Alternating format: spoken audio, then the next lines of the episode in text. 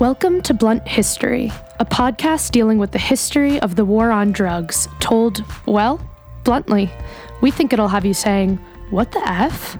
We're your hosts, Natalie Brennan and Stina Perkins. On this episode, we are lucky enough to have Professor Matthew Lassiter on the show. Matthew Lassiter is a professor at the University of Michigan. His course, History of Crime and Drugs in Modern America, was the inspiration for this show. We pulled from documents we used in his class, as well as the independent research I have completed this semester as his research assistant. Professor Lassiter is the author of The Silent Majority Suburban Politics in the Sunbelt South, which won the Southern Regionals Council's Lillian Smith Book Award. His Journal of Urban History article, The Suburban Origins of Colorblind Conservatism Middle Class Consciousness in the Charlotte Busing Crisis was republished in the Best American History Essays of 2006. He is also a co editor of The Myth of Southern Exceptionalism. If you are a University of Michigan student, you must take one of his classes. Welcome to Blunt History. oh, great. Thanks for having me. Uh, we've talked so much about your work on this podcast, so it's really exciting to finally have you on it to talk about your work.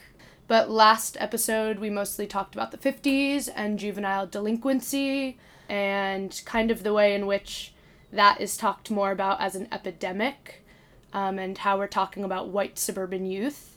But as we move into the 60s, I'd maybe argue that when we start talking about cities and urban youth, that maybe some of that language begins to change. Not towards delinquency, but instead towards um, more racialized terms like thugs. We start talking about gangs.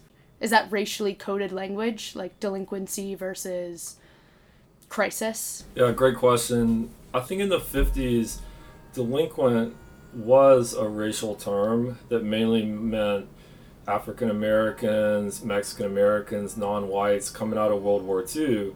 And the idea was if you're delinquent, it's because you're from a community with a lot of pathology, a poor community.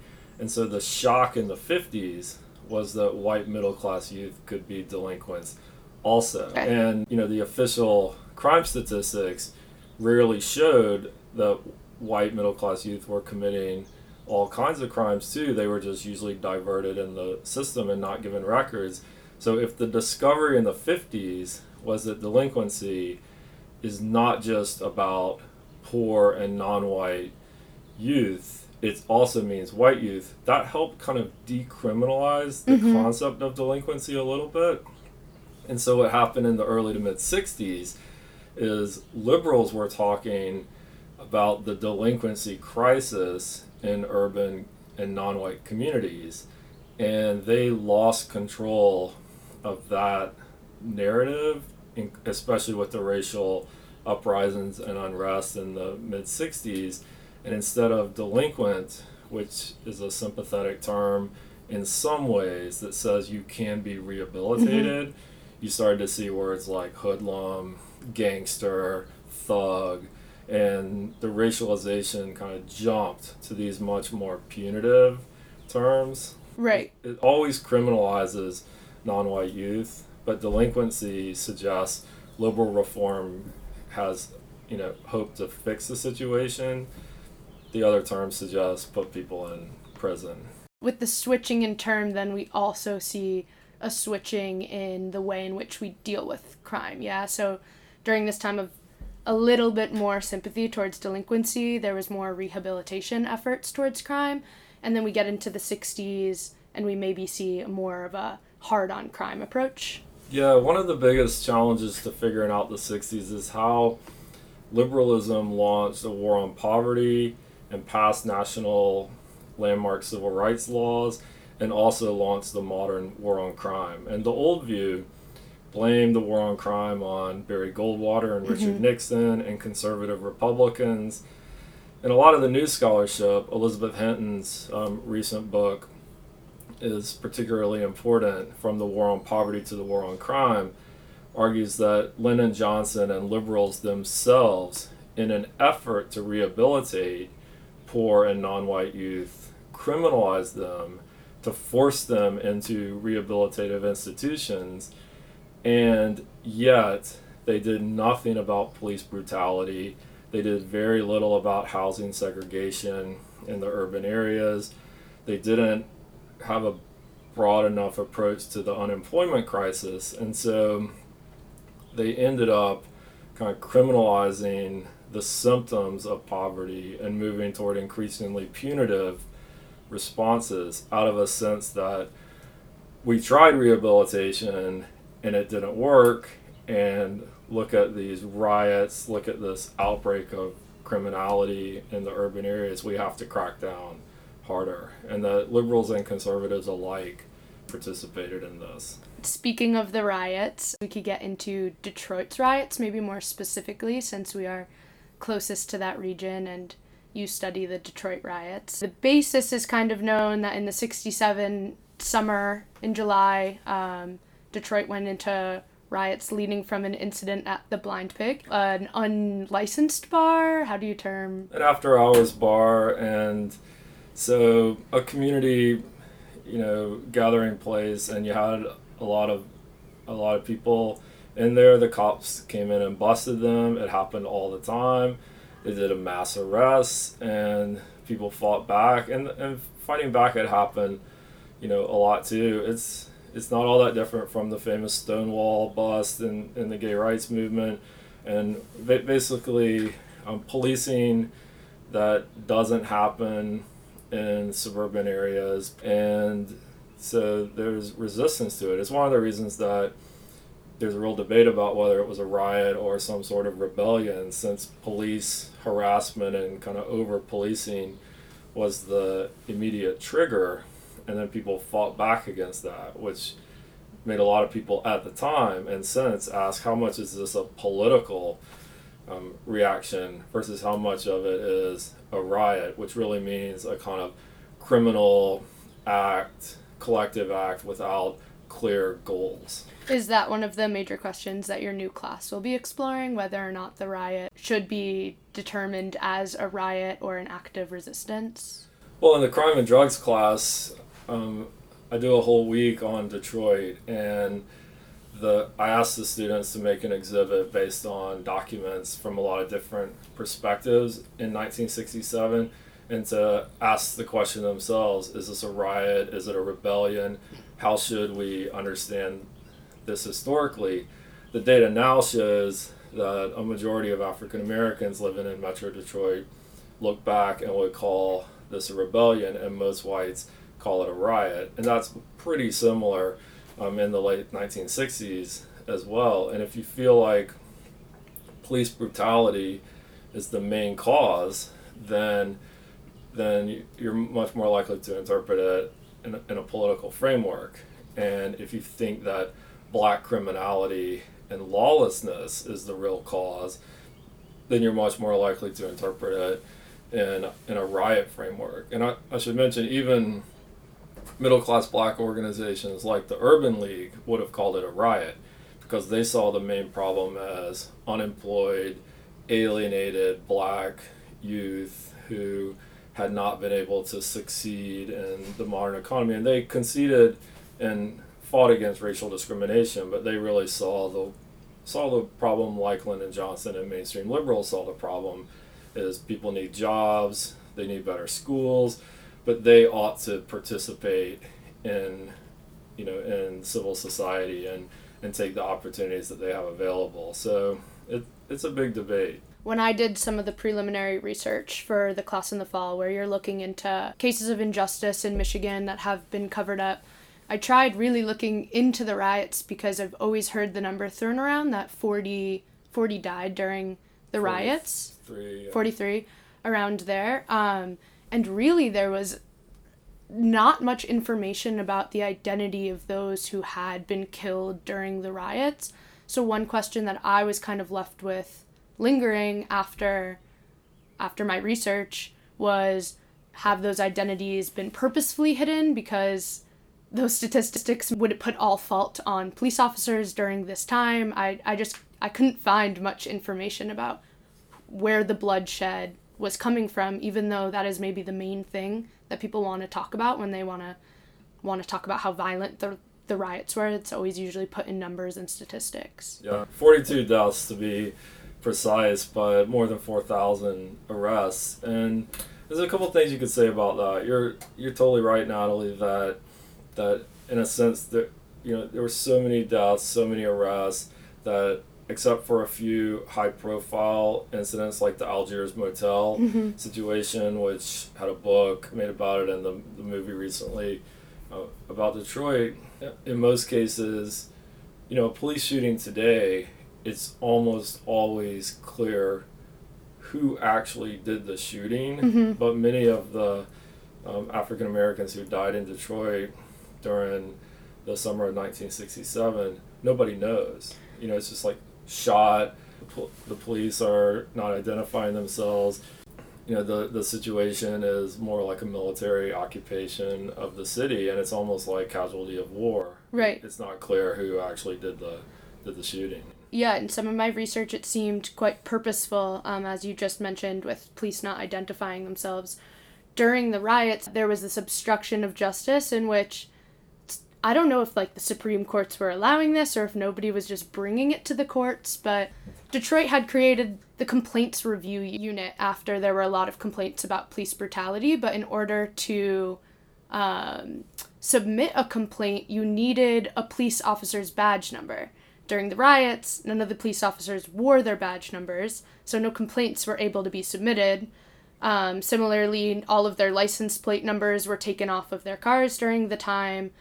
And so it seems like in periods of time in which there seems to be like an an epidemic or a, a riot, we kind of skew the laws a little bit in an effort towards getting things back to law, lawsome and orderly. Yeah, that's a good point. So there's a couple things to maybe say about that. The there were a, there were a dozen or so um, people killed, black people killed that they did know the the officer, and basically uh, no investigation or just pro forma investigation in the 50s, 60s, into the 70s. It was almost unheard of for the Wayne County prosecutor to charge any police officer for any crime, no Right. matter how uh, against civilians, no matter how many complaints, wrongful death, you know, cases against police almost never happen. I mean, it rarely happens now. Right. It never happened Happened then. Back then. And then you had a martial law declaration, which means almost anything goes, and the courts are really reluctant to intervene. Another thing that happened, in addition to the removal of the badges and the license plates, is many of the people who got arrested were just arrested under a containment strategy, and they were given extremely high bail that they could never pay just to hold them in the jail until things had settled down. So, you know, an unconstitutional, you know, effectively um, a detention policy without probable cause, without without any charges, and just being held on suspicion, suspicion of being a loot, you know, suspicion of being a sniper, Yeah. um, looting kind of things. And arrests and detention were part of the pacification strategy, in addition to the show of force. In my research, I found that the only judge who did not um, use this bonds procedure to uh, keep rioters in jail was Judge Crockett, who did happen to be black at the time. But it seemed like the overwhelming majority were turning towards this idea of like a suspension of civil liberties in the name of fighting crime, which maybe we see over and over again in the war on crime and drugs when things are either sensationalized by the media um, or by an administration that we are now in a crisis, that you can get mass public opinion towards this idea of getting hard on crime. Yeah, I'll give you an example of something that happened in 1966, a year before the riot. So there was a famous um, and extremely not well known in its correct details incident called the Kercheval Street The Kercheval Street? Kercheval Street Okay. riot. And what happened, according to the Detroit Police Department, is that black radicals rioted in 1966. The Detroit police came in with a major show of force, suppressed the riot, and then they went all around the country talking about what a good job they had done and how they the had police officers. yeah, the, the police department had stopped a riot. Ah, But if you really look into the evidence that's kind of hidden in plain sight in various databases and archives, what really happened is that there were a group of anti police brutality campaigners who had loosely formed around Wayne State University and other radical circles, and they were being investigated by the Detroit Police Department in a kind of local version of the FBI's COINTELPRO program. And the Detroit police were harassing them and arresting them for things like loitering and congregating with conspiracy to riot when they demonstrated politically against the police. And so the police started harassing these men who were political activists in the Kercheval Street incident. And they protested, and then the police arrested them all and went and bragged to the country that they had stopped a riot in progress. Job. And you, that's the kind of like circular reasoning, which is criminalizing activists who are protesting police criminality and brutality and then blaming African American neighborhoods themselves for the arrests and the and the crime problem. That's the kind of circular reasoning that helps lead to a sense of crime and lawlessness being out of control in black neighborhoods, all the way from, you know, the Detroit Police Department and the mayor's office up into national politics. You mentioned Countel I can't even pronounce COINTELPRO. it. COINTELPRO. Was that a federal program? Was that a local level program? So COINTELPRO is a FBI um, program to surveil political radicals that goes way back decades, and it began as a investigation of communists members of the Communist Party. It expands under J. Edgar Hoover mm-hmm. into investigating subversives, which is defined so broadly as to mean anybody who's against the quote unquote American way of life.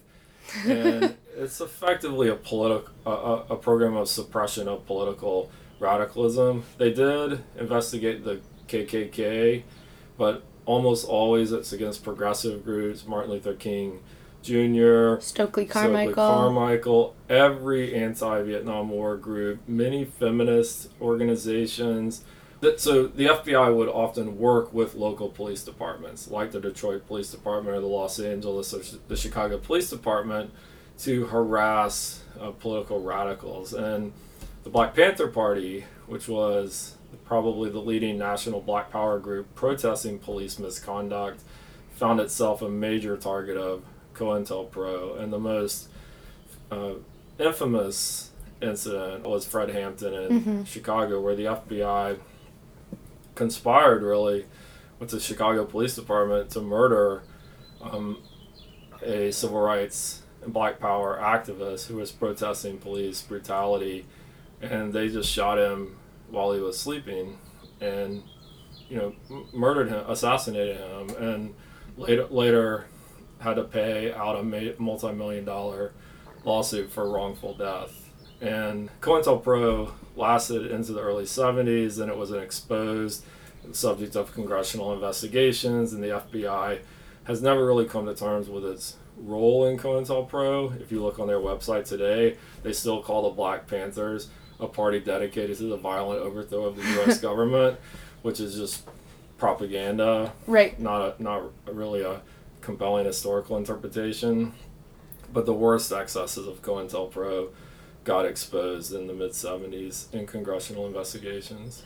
So it's hard to say that the 1960s was a turning point of criminalizing of black urban youth because throughout the US's history, this has always been a constant. But is it maybe more fair to say that the 60s is a turning point in which there's more federal funding and blatant programs like Count COINTELPRO, or next week we talk about stress and we start talking about the LAPD and um, the, the SWAT team that was created from there. Do we see this as like a national funded time in which criminalization becomes programmed, funded? Yeah, that's a great way to look at it. So there's nothing new about racial overcriminalization of black youth, of non-white youth, of poor people in urban areas. Non-whites are getting arrested on drug charges. Um, way in excess of their actual drug use rates for a long time. Criminal justice programs over concentrated in particular neighborhoods and then they produce the problem that they're trying to solve by having so many police that you have so many more arrests. That's that's all been going on for a long time, but you really identified it. What changes in the 60s is that the federal government gets involved in crime control in ways that dramatically accelerate and starts pumping an enormous amount of money into local crime control programs like Stress, which is a federally subsidized program of the Detroit Police Department, like the SWAT teams in Los Angeles, and like anti gang efforts in New York City in the 70s. And that is a legacy of liberalism.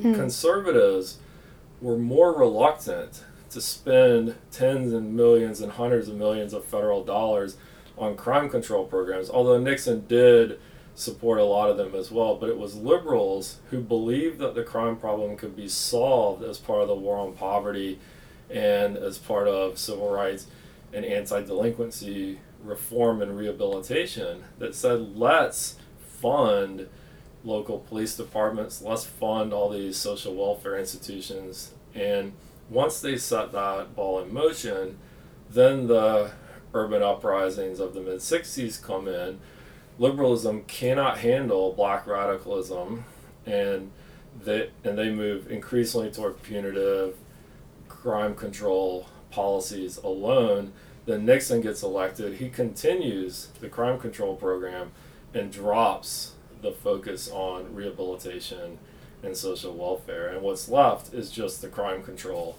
program itself as the main urban program which is a bit ironic. Maybe ironic isn't the right word, but thinking through um, the Kerner Commissions was set up by Congress, by Congressman Kerner. No, actually, Lyndon Johnson um, appointed the Kerner Commission. Kerner was the governor of, of um, Illinois. Of Illinois. I believe. And so he appointed the Kerner Commission to try to understand what had caused the Detroit and Newark riots riots in the summer of 1967, and more generally the kind of pattern ever since Harlem in 64 through Watts in 65 and Chicago in 66, and to say what caused this, what can be done. And Lyndon Johnson believed that that black radicals caused the riots. Caused the riots, and I mean Nixon says this, and conservatives say this, but liberals also blamed it on Stokely Carmichael and other black power activists, and they wouldn't have said that was the only cause, but he really did expect the Kerner Commission at some level to say that there was a conspiracy of militant black activists to um to cause the riots and but those are not the findings no i mean the Kerner Commission said white racism is the fundamental cause of the urban crisis in modern America. It was not at all what um, what Nixon expected. I found a a document in the archives. It was one of the coolest finds that I probably ever made that I had never read about before when I was out in California, where Martin Luther King Jr. wrote a um, letter to Kerner, and he said, "Congratulations on." telling America a difficult and hard truth, which is white racism, not black criminality, not even poverty, not segregation alone. You know, and people would often say segregation just kind of happened. He said white racism caused it. The Kerner Commission said white institutions created and maintain the um, the ghetto. I'll quote you. Um, King said, the finding that America is a racist society and that white racism is the root cause of today's urban disorders is an important confession of a harsh truth. My only hope now is that white America and our national government will heed your warning and implement your recommendations. Mm. Which I guess is where I where I came in with the irony because it seems like the nation was at this moment where we could have taken acceptance of what the riots were and what the finding cause was by this more objective committee. But instead, this is we see the war on crime and drugs really heat up after this moment. We see uh, maybe some of Nixon's elected and he says, let's win the war against crime and disorder in 1968. How do we connect this moment in which a commission is coming out and saying the riots were caused by racism and administrations that continue towards this path of control? Lyndon Johnson wasn't happy with the Kerner Commission, uh, and he thought it didn't blame black radicalism enough. But Nixon said that the commission blamed everybody for the riots except the rioters themselves. and a large majority of white Americans also rejected the Kerner Commission's mm-hmm. verdict. Then, as now, white Americans, you know, collectively are not usually willing to to um, accept arguments about structural and institutional racism. racism.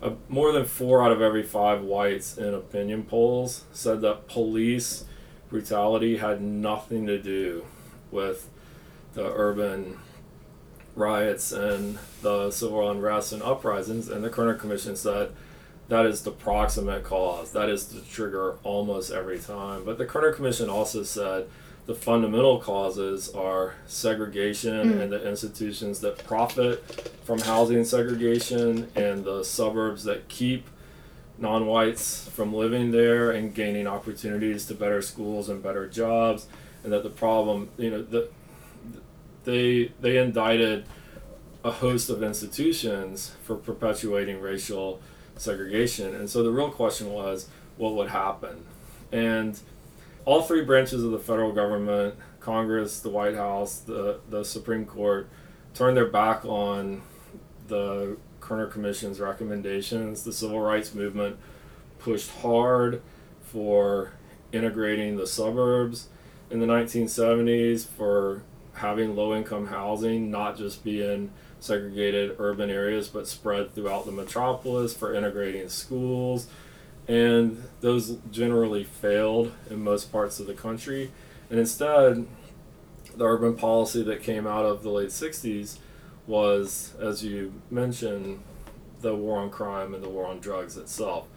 Um, attacking the communities that the Kerner Commission argued needed needed the solution of integration and more resources. And instead of more resources, instead of a real war on poverty, instead of a real national civil rights movement instead of a real uh, remedies for police brutality they actually got more of the of the things that had caused the problem in the first place. More over policing more criminalization more prisons and jails more arrests. That's the that's you know the, the opposite of what the Kerner Commission called for it's easy to reject the information that you don't maybe agree with and sensationalize the information from this time since it was such a public national something that was covered by so heavily by the media at this time to sway public opinion towards towards different agendas. Well, when you're watching, you know, a so-called riot on television and you see violence and chaos and disorder and you know maybe there's a famous scene from Los Angeles Watts in 1965 where they interview a bunch of young black teenagers and they say, "We're going to come and burn the suburbs down next," and then an older, you know, black preacher gets on. He's like, "Whoa, no, we're not." Yeah. But you know th- that plays into the fears, and you can always sensationalize and find, you know, s- some radical or some frustrated voices and then the Kerner Commission comes along, you know, a long, sober report. Lots of people read it. It inspired, um, you know, activists, liberal, progressive activists at the local level. It, it had an impact, but in terms of um, changing the larger American political situation, I mean, it didn't. What, a Kerner report, um, if it came out today about our own time, uh, about policing, would not be yeah. accepted today. Right. And it, by, by um, a majority of Americans the, the kind of hard truths about how racial discrimination and segregation operate in society, and it, it definitely was not accepted by a majority back then either. We see the same narratives then and now. There is some openness to to seeing um, to thinking about police brutality among a broader range of white Americans just because so much of it has been captured on video. Yeah. And there's ways that that you know people are rethinking some of the worst excesses of the drug war, but the patterns about criminalizing poor, non-white, urban, you know, people, th- those have persisted, and the the kind of polarization around how to view the police, whether they are, you know, warriors and victims of of um, you know slandering that they're violent, or whether the police are are kind of an unchecked force that can literally get away with murder. Not all police officers, but when they do, they rarely get prosecuted. Right. And, and I think the the kind of racial polarization around attitudes about policing and law and crime are um, are still around today. Yeah. yeah.